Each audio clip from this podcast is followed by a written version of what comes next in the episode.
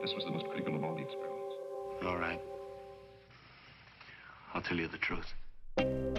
Hej och välkomna till Sveriges syndromet. Det här är Mattias som vanligt och det här är avsnitt femton. Um, för er som inte har insyn i min kreativa process så brukar det gå till så att jag Eh, försöker göra en plan och sen så börjar jag spela in och sen spelar jag så här arg, ingenting funkar, jag hakar mig och så går jag upp och gnäller för min fru på övervåningen när jag är hemma och spelar in och sen eh, biter jag ihop och så är jag så här arg, spelar in ett avsnitt som ni får lyssna på sen. Eh, idag gör jag inte det, idag ska jag försöka sätta det här på första försöket. Det är en, det är en märklig vecka eh, och jag tänker börja med det och den här veckan är alltså, det är alltså den femtonde maj tjugonitton, eh, vilket ni som lyssnar typ direkt vet, men om man lyssnar på det efterhand så kan det vara intressant. Hon har alltså Skromos barn landat i Sverige, hithjälpt av svenska myndigheter och kommunen ska ta hand om de här barnen. Och mormodern Umhamsa eh, som också var där och mötte dem på hotellet innan de åkte hem och spelade islamistiska sånger. Jag citerar Expressen. För mig är det här så sjukt absurt att det händer överhuvudtaget. Och, och jag har en liten inre konflikt måste jag säga. Och det är därför jag tänker ta upp det nu. För eh, det är barn. Det får man inte glömma. Och ska man, vi, vi måste hålla oss till de regelverk och lagar som vi har och, liksom, och de är, åtminstone några av dem är väl svenska medborgare, jag är inte säker exakt hur det funkar om man är född utomlands som i det här fallet då, men, men det vore väl logiskt att alla barnen är svenska medborgare och lyssnar ni på det efterhand så vet ni säkert det, för det är väl klarlagt och någon annan har gnällt på det också. um, Så att det är klart att de ska få komma hem och de behöver komma hem till sina släktingar och de behöver hjälp och sådär. Och där, det, det tycker jag är, är... Ja, det tycker jag också. Men det blir, det blir en sån konflikt i hjärnan när det är... Alltså Skråmo har ju, och hans fru tillsammans med mormodern har alltså åkt och krigat stridigt för I S. Och sen så har det barkat åt helvete och sen så nu vill de komma hem med barnen. Det, det, det gillar jag inte. Det, det är dåligt. Um, så att jag har en... Det här är en, en konflikt. Två världar, två tankar och, och motstridande känslor som krockar. Uh, jobbigt. Och jag tror att det är många som läser de här artiklarna och följer här nu som verkligen blir arga och upprörda och undrar var landet är på väg. Men jag har nog ändå... Jag har... Jag måste, jag, jag måste ta ställning i min egen hjärna och jag väljer att hur bisarrt hela den här röran är så måste jag nog ändå välja att vi måste se till barnens bästa och de behöver komma hem till släktingar i Sverige. Jag gör nog enkelt så. Det var min första... Jag har varit arg på det i några dagar nu. Och sen har jag också varit arg på andra saker. Um, mm, mm, mm. Bensinupproret tycker jag är intressant. Jag eh, tycker det är uppfriskande att vi får ett uppror. Och jag tycker att det är, det är väl rimligt att det är om bensin. För att det är, ja, men som någon klok människa skrev, att man, man ser bensinpriset, man betalar, man står vid macken och man, man känner när det när det går upp och ner. Inte som liksom statliga pengar som försnillas och försvinner och, och, och tar märkliga vägar i eh, olika myndigheters händer eh, som jag också tycker att man borde ta bättre hand om. Men det, i vilket fall, det ska bli spännande att se, för bensinupproret tycker jag är ett eh, eh, det är ju ett skrik rakt ut i luften nu att man har fått nog eh, och det här kan ju sprida sig. Det, här, det kan ju bli massa andra uppror nu som också samlar ihop en halv miljon människor som, som tycker någonting. Och så kanske man vågar ta nästa steg. Så att jag tror att det här är början på ett antal uppror, så får vi se var det landar. Jag tycker det ska bli spännande. Ehm, och då tänker jag, det tar mig till en händelse på en anläggning där jag verkligen re- reflekterade över att när respekten och eh, rädslan för konsekvens försvinner, det är då det blir farligt. Det är då det, det kan hända eh, liksom otäckheter generellt, tror jag. Och exemplet är att jag, jag gick i en korridor och hade min nattrond och eh, fick nys på att någon höll på och ja, men de skulle väl tända på såna här puckar som du har i en, eh, en vattenpipa. Och vattenpipa sig lite på rummet, eh, vilket man inte får. Och då skulle jag ta eh, kokplattan som de använde för att tända på den där. Och den här snubben då som står framför mig, han, eh, han bara nej. Den här stannar hos mig. Och jag blev helt ställd, för jag var ju van att om jag liksom klev in där och tog grejer, då radade man upp sig och så var det liksom inga, det var ingen som, man kunde låta lite, men, man, men jag gick alltid därifrån med de grejerna jag skulle ha, brandskydd et cetera. Men han la, han tog sin hand, han var, jag är typ en komma åttioåtta och väger väl dryga nittiofem hundra sådär, och den här killen var större. Så han tog, han tog tag i min handled och liksom verkligen stoppade mig fysiskt. Och jag fattar först inte varför. Jag, alltså, jag förstod inte hur han liksom bröt så tydligt mot reglerna. Innan han, den andra killen då, det här var två syriska killar i eh, typ tjugofem trettio års åldern, något sånt. Sa att, nej men den här killen, låt oss säga Abdallah, han flyttar imorgon. Så han behövde inte ha respekt för mig. Han behövde inte lyda mig längre, för han skulle ju flytta därifrån. Och då kunde han därför konfrontera mig liksom så här. För han visste att för första, de var två. Jag var en. Eh, han var liksom viktmässigt större eh, än mig. Och det var säkert en viss glädje i att liksom säga ifrån. Med tanke på liksom hierarki och, och sådana grejer. Så att N- när han, när det, det fanns ingen konsekvens för honom i kopplat till mig, och det fanns ingen, han behövde inte respektera regelverket på anläggningen för han skulle därifrån, och då blev det en farlig situation. Och jag upplever att om man tittar på olika typer av situationer generellt, så är det de i en situation där motparten eller liksom de som agerar inte respekterar konsekvenserna, det är då det eskalerar och det är då det går åt helvete. Eh, mycket. Och då funderar jag så här, är det så att min känsla är att respekten för politiker, respekten för polismakten, respekten för massa saker har urholkats så pass mycket att man kanske närmar sig att ett läge där man inte riktigt bryr sig om konsekvenserna.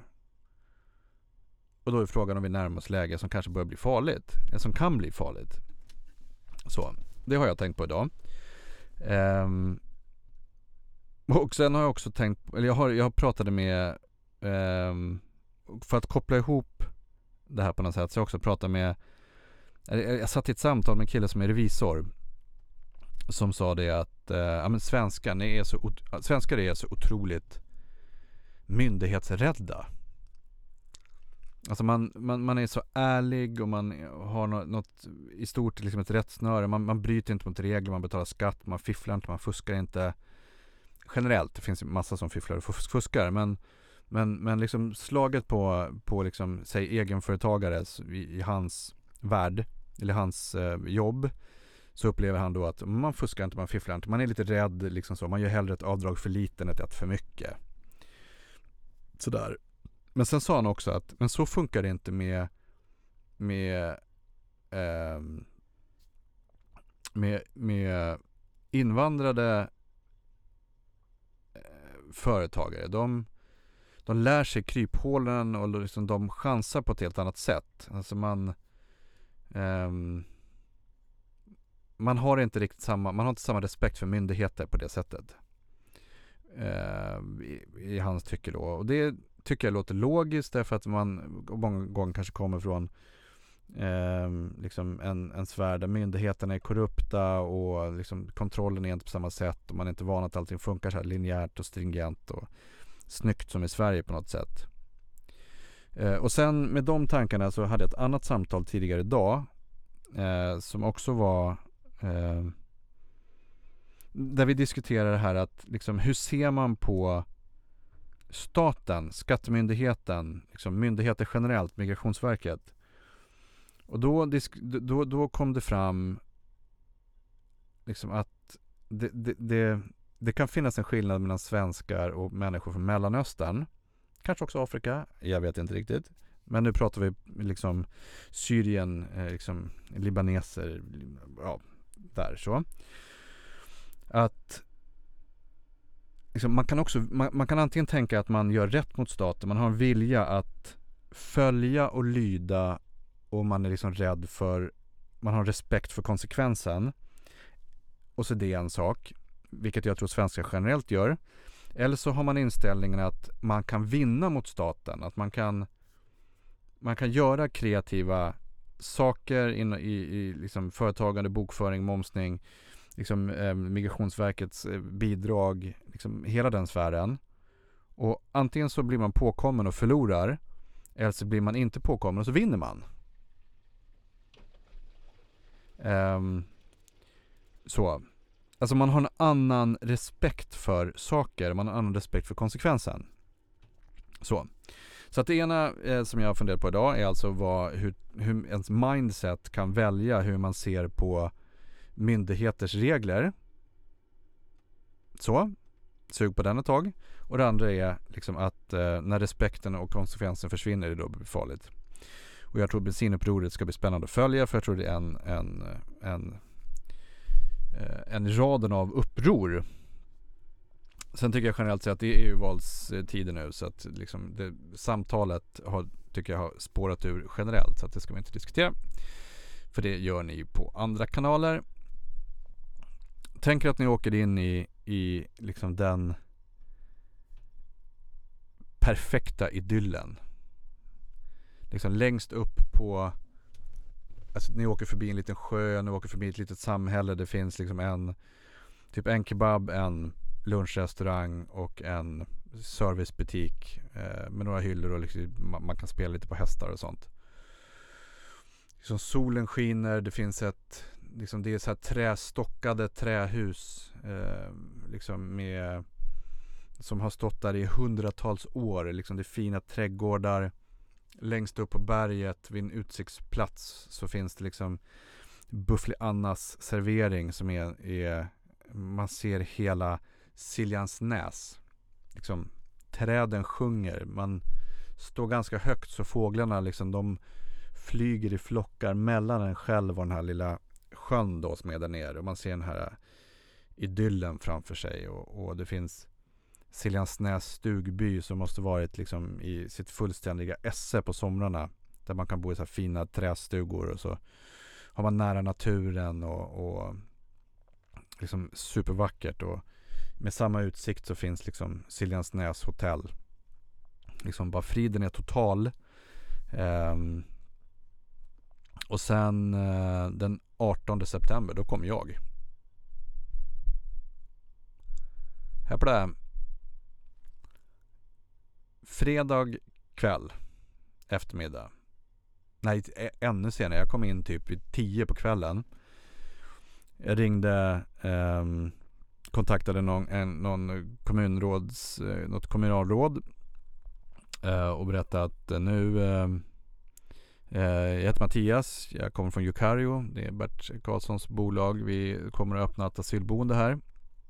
Vilket de visste, för det hade liksom i medierna där liksom varit artiklar om att Bert ändå har pratat med fastighetsägaren, vilket det nästan oftast är eh, liksom, och, och, och han hade pratat om att det här kommer bli toppen och sådär. Fastighetsägaren hade uttalat sig till lokaltidningar och så. Så att det var inte, det var ingen superöverraskning, men att få samtalet på typ fred, sent fredag kväll om att det händer nu i helgen, det var de inte riktigt beredda på, kan man säga. Så att jag rullar upp genom den här idyllen eh, och träffar eller, när man kommer in på hotellet, gör mig lite hemmastad, försöker liksom lära mig hitta lokalerna. Jag brukar försöka ta en halvtimme, fyrtio minuter att göra det, sätta upp en skrivare och, och liksom förbereda ungefär samma som jag gjorde i, i eh, Nyhyttan i förra avsnittet. Och Ja, men första natten här, det var, det var lugnare. De skulle inte komma dagen efter den här gången, så jag hade liksom ett helt dygn på mig. Så att vi började jobba på där uppe, fastighetsägaren, eh, jag och, och lite annat folk. Eh, vi var mer förberedda den här gången, åtminstone några dagar. Eh, nu har jag ju liksom dragit några eh, erfarenheter av etableringen i Nyhyttan. Och faktum är att det har ju varit en etablering i Alftakuden emellan här som jag lite grann hoppar över. Jag känner inte att den, jag behöver dyka så djupt på den. Men eh, någonting jag lärde mig från, från, från Nyhyttan då, det är just den här styrkan i, i eh, frikyrkorna. Och Siljansnäs är också, eh, har också en, en stark frikyrka.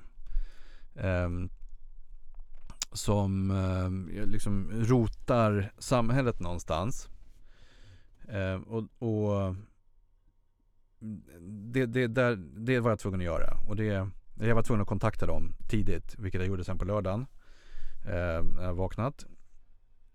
Det här var ju på den tiden jag fortfarande sov och bodde på asylboenden när jag var ute och reste, uh, för att de var de luktade ostartat gott och var så här lusfria och, uh, det var tyst typ.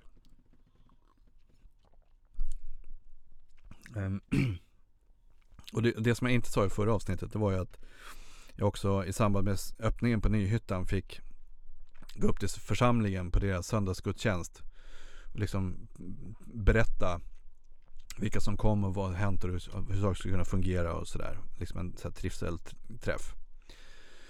um, Så väl i Siljansnäs då, så på, på lördagen hade vi, då träffade jag kommunen eh, som kom dit, och så träffade jag en lokal kille som en skribent på någon anslagstavla som vi snabbt skrev ihop ett, en kommuniké till, en, en, liksom ett, ett brev.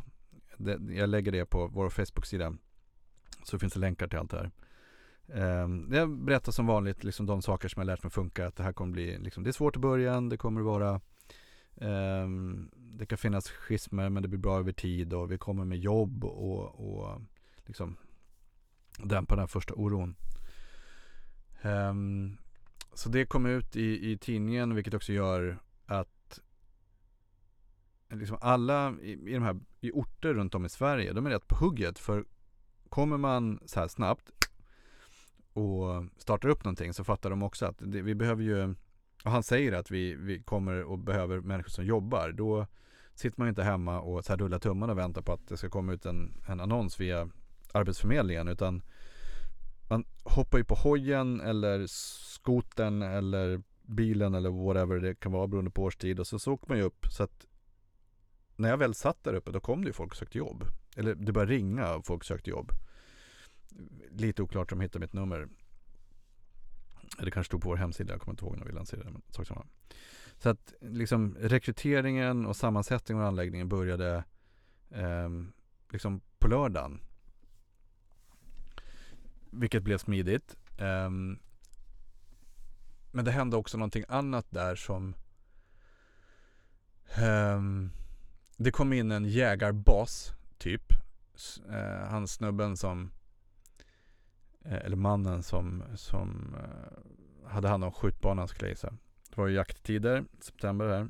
Älgjakten skulle börja en liten stund senare. Och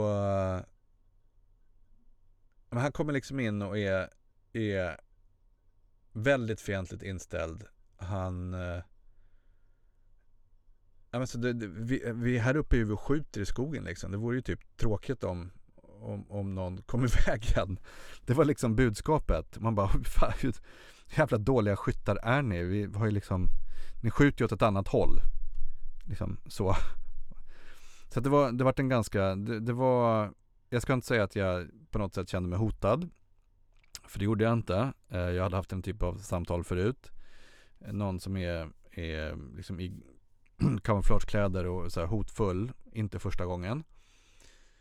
Um, och jag fattar ju att det kan vara en naturlig reaktion om man i, i mindre bygder också, när man kommer och inkräktar, för det, det, det är vad jag gjorde.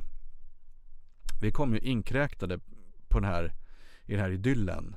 Um, och i tidningarna så läser man liksom hur kast det kan gå runt asylboenden, och det är ingen som vill att liksom det lokala fina hotellet ska stängas och bli asylboende bredvid liksom bygdens eh,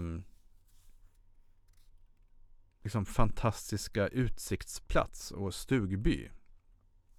Alltså vi kommer ju att slå ut, alltså asylboendena ibland slår ju ut eh, liksom lokalbefolkningen och turismen. Så, eh, jag vet ju själv när jag åkte runt senare, liksom jag var ju tvungen att googla på hotell på olika orter, för att man kunde inte bara åka till typ stadt, för det kan ju vara någon annan som startat ett asylboende där. Och är man mitt ute i skogen och klockan är så här två på natten, då vill man gärna komma till ett hotell där man kan bo. Eh, så, men det, det var ju så, det är så många dål, liksom, hotell med dålig ekonomi som blev asylboenden, så att jag kunde inte heller sova på alla ställen. Jag var tvungen att så här förhandsreka så att inte jag kom till någon annans asylboende på natten och ville bo där. Um, det hände framförallt i södra Sverige några gånger. Och även uppe i Värmlandsporten kommer jag ihåg. Jag rullade in där och så skulle jag skulle typ, ja, men jag, skulle, jag började sova på vägen. Jag var jättetrött, jag ville inte köra vägen, så jag åkte in där. Uh, men det var ju asylboende, så det var ju bara att, att fortsätta åka någon annanstans. I vilket fall, jag förstår hans oro.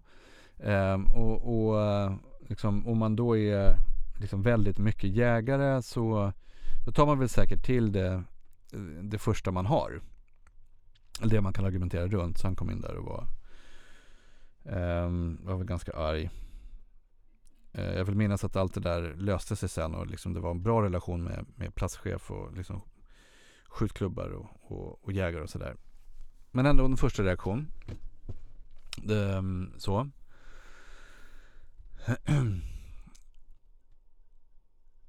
och det här det här tror jag inte politiker vid tidpunkten, vid en senare tidpunkt, nu eller i framtiden, varken kommer att förstå eller erkänna att eh, att det är så här det är så här reaktionen blir om man kommer att inkräkta någonstans.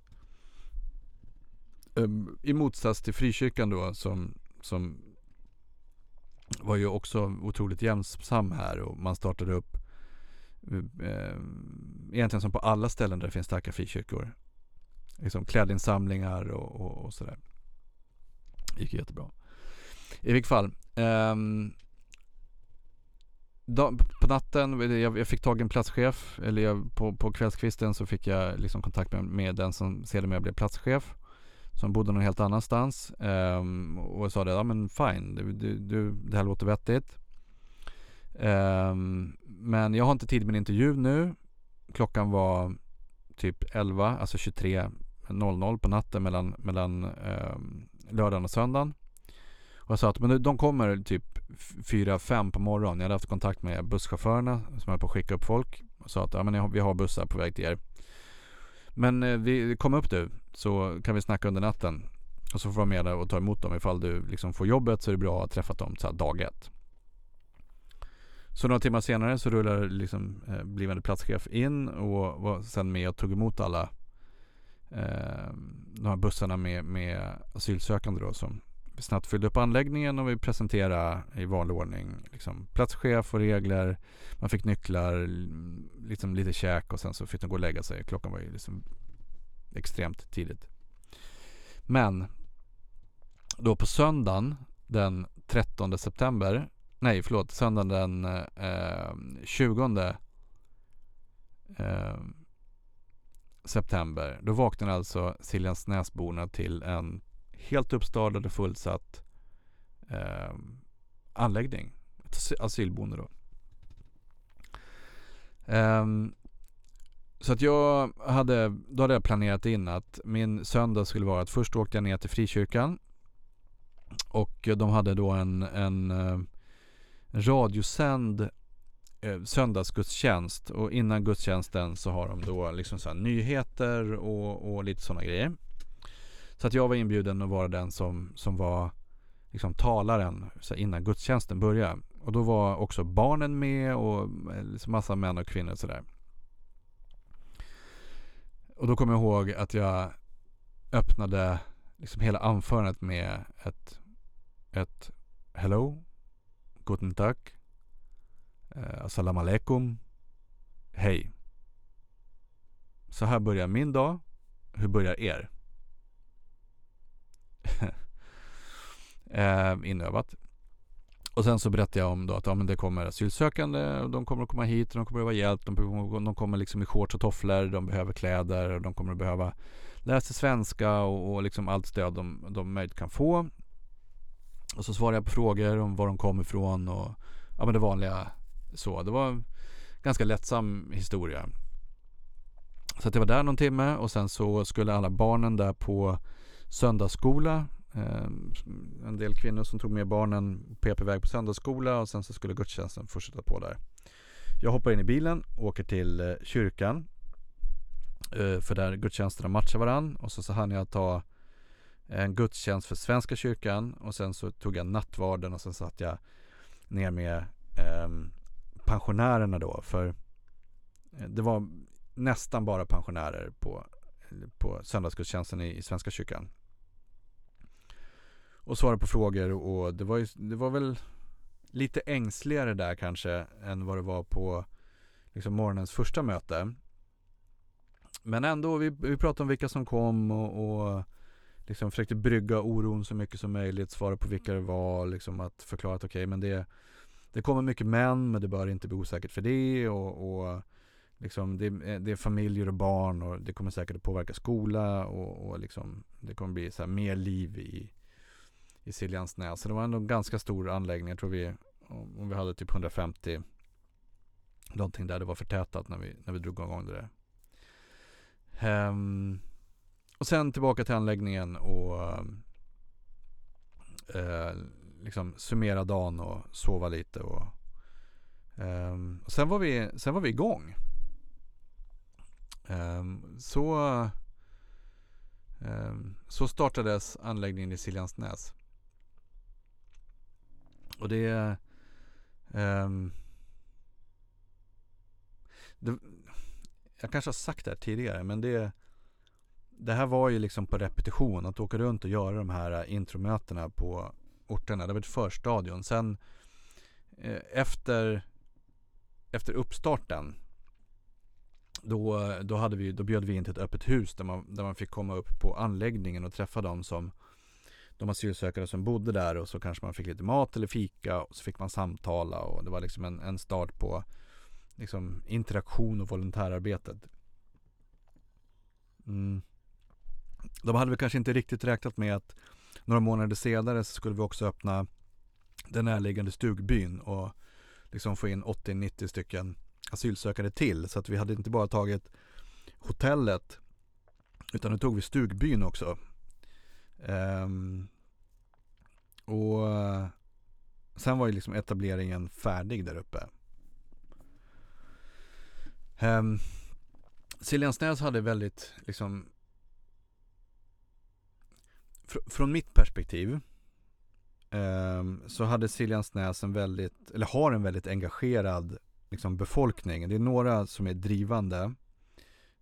Jag undviker att liksom prata namn här så, för jag tycker inte det är relevant, men det, det, det som, som slår mig, som slog mig då eh, var och, och som, som också är starkt den här diskussionen om volontärkrafter, att man är volontär för, vem är man volontär för?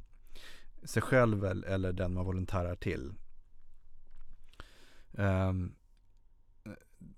Sedermera varit någonting som heter Siljansnäsmodellen, liksom hur man tog hand om sina eh, asylsökande. Ehm, och jag tycker att, att de, det är egentligen så här, när, när själva stugbyn stängde sen, då hyrde, då samlade Siljansnäsbor och den här gruppen då, eh, länk på Facebook-sidan, eh, ihop liksom medel för att de skulle kunna bo kvar. För du får ju väldigt lite pengar om du ska ta eget boende och de vill inte att eh, deras egna asylsökande skulle lämna Siljansnäs. Därför så engagerar de sig väldigt starkt i att samla ihop pengar.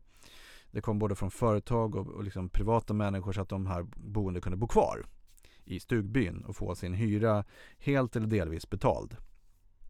Och det var liksom en...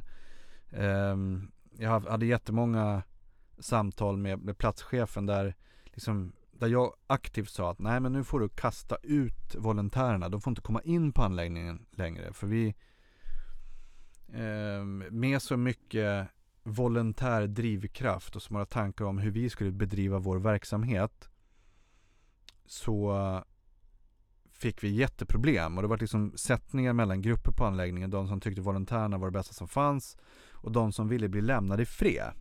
Som inte vill bli curlade, som inte ville bli omhändertagna, som var vana att styra sina egna liv och kände att det var en bra grej att fortsätta styra sina egna liv.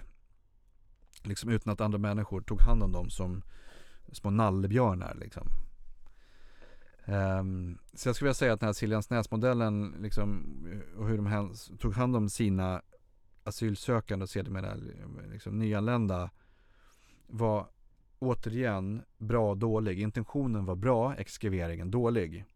Mottagarna fick inte riktigt välja um, och sen så, och, men processen var redan gång uh, här liksom, utan vi uh, det var så här påtvingat volontärskap. Så att det, det med blandade känslor. Jag tycker att det var liksom där goda hjärtan och det var liksom bra agerat och liksom bra samling i bygden, men eh, liksom det blir så galet.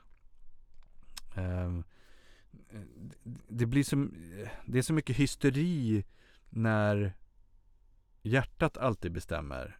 Framförallt om det är människor. Nu säger jag inte i sak att de som var engagerade här är det här, utan jag, jag ska föra en generellare diskussion, och det jag kommer tillbaka till att vi behöver nog någonting för vår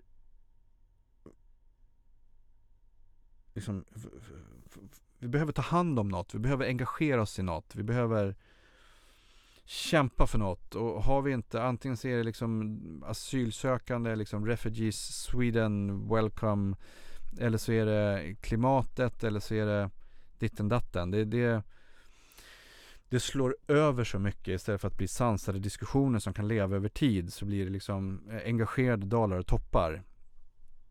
Um, och, och förhoppningsvis så kommer jag att ha med en gäst i ett framtida avsnitt nu från, som, som jobbade som volontär i Stockholm under, under krisen. Jag har bara liksom inte fått tummen ur och riktigt höra av mig än. Vi har påbörjat kontakt där vi ska fördjupa oss i det. En person som jag tycker verkar vara en väldigt bra volontär. Um, men ett, um, ett exempel på liksom när så här engagemanget slår över, det var faktiskt, då var jag nere i Alfta, alltså mellan Nyhyttan och Siljansnäs nu då. Och så får jag ett telefonsamtal. Och så är det en, en superengagerad ung kille som är, är han är så glad för han, han berättar för mig att nu har Abdallah från Syrien kommit hit och han har sin fru i Alfta och han vill liksom bara åka dit och vi har fixat en person som kan köra honom, och du vet, de kommer upp i imorgon. Det var på eftermiddagen, de skulle fixa dessa saker, och så jag frågar liksom, okej, okay, men har han är han inskriven hos Migrationsverket? Men nej, han kom liksom precis, han har inte hunnit göra det än, men han vill ju träffa sin fru först. Okej, okay, men då, då får han gå till Migrationsverket och skriva in sig där, och sen kommer de tilldela honom en plats, antingen där eller någon annanstans i väntan på utredning, och så kommer de sedermera liksom om, om all, planeterna är i linje och träffar varandra, och så blir alla lyckliga. Ja, men, men de, han har ju flytt för att, att, att komma till sin fru liksom. Jag bara, jo men om, okej, okay, för att, att tala klarspråk, min vän, om du kör upp honom hit så kommer jag att stoppa honom vid, vid fastighetsgränsen. Han kommer inte komma fram till byggnaderna, han kommer inte träffa sin fru, utan han kommer bli utkastad, därför att vi vet inte hur, hur deras relation är. Vi vet inte om han ljuger, om han är en smugglare, om han faktiskt är, om de faktiskt är gifta. Vi vet ingenting, och vi måste sätta liksom de boendes på, de som är på anläggningen inskrivna i systemens säkerhet före allt annat. Så att vänligen ta honom till Migrationsverket, skriv in honom och bara följ gällande regelverk. Liksom, låt, honom, låt oss se om det är ett Dublin-fall, om det är som det är. Liksom, så. Um, och han har varit jätteledsen. Eller jag upplevde att han blev det. Det var liksom en verkligen konflikt mellan hans glädje och min något hårdare verklighet. Så. Um, och, och om du hör det här, kan inte du ta och slå mig en signal eh, eller kontakta mig via Facebook, så kan vi eh, kanske ha en längre diskussion i ett kommande avsnitt. Tycker jag skulle vara kul. Um, så att engagemang, det är, det är jätteviktigt. Jag har ju själv liksom tidigare, ni har hört mig prata tidigare, att jag också har fallit i engagemangsfällan själv i avsnittet Mitt goda hjärta. Ett av de första i Mattias berättar då. Um, så, att det var, nej men så, så gick det väl till när, när Siljansnäs vart, vart etablerad. Och um, det, jag tyck, det var en bra anläggning. Vi hade väldigt lugnt där uppe. Jag tror faktiskt det är en av de få anläggningarna där vi inte hade ett regelrätt riktigt slagsmål. Det var liksom mer gnäll och spe, och vi hade mer problem liksom att folk var uppjagade av volontärer än något annat. Liksom så att de var itutade att de hade rättigheter som kanske inte riktigt var i paritet med verkligheten eller med, med vår, vår drift, och att man också kanske förväxlade oss lite grann med, med Migrationsverket, och vi som sagt en upphandlad aktör. Um, och det hände en annan grej också som, som jag tänker på ibland. Det var det är en del nutcases som kontaktade mig, för mitt telefonnummer har alltid varit öppet, och jag har funnits på Jukarios hemsida från någon tidpunkt, så jag har varit ganska lätt att hitta. Jag har alltid funnits på anläggningarna och, och liksom jag, så, jag har inte tyckt att det var något konstigt. Um, men det var en, en man som, det här också Siljansnäs, det var en man som ringde och var riktigt um, han började, han ville hjälpa till. Jag sa det att, men kul, absolut, liksom, vi får ta det efterhand. Nu behöver vi våra tid i början för att det ska sätta sig, och vi kan inte hantera liksom externa propåer än. Vi behöver få igång vår verksamhet, men sen är det välkommen tillbaka, jag hör av mig. Och sen så ringde han någon dag senare och liksom så här, men varför hör du inte av dig för? Jag bara, nej men jag har inte haft tid, plus att jag sa att jag återkommer sen, vi måste sätta vår drift och sådär. Och så blir han hotfull, liksom så arg, och så skäller ut mig. Att jag är generellt sett en dålig människa och sådär. Och han börjar hota mig. Och någonstans i, i den här zonen så börjar jag bli ganska trött på liksom att folk hotade och ringde, och det var väl så här massa jävelskap, och liksom både utifrån lokal, lokala orter. Liksom för varje anläggning som jag höll på att starta upp nu så ringde ju telefonen hela tiden. Med frågor från platschefer, liksom volontärer, skolor. Liksom alla ringde mig. Jag, liksom, jag, jag tog aldrig ut luren ur öronen. Jag hade alltid mitt headset i. Eh, för det var ingen idé att ta ut det, för det ringde hela tiden. Mitt vanligaste, min vanligaste medling till min fru när hon ringde under liksom hela den här perioden var: fan, jag måste ta det här samtalet. Jag ringer upp dig. Och så hörde jag mig typ sex timmar senare. Och bara, sorry älskling, men jag typ det spårar ur lite. Hemskt, förlåt hjärtat. Det var dåligt av mig. Jag visste det då, jag vet om det nu. Men det var liksom verkligen en sån period. Och, och, och jag bara brann. Jag bara, du mannen, kom igen.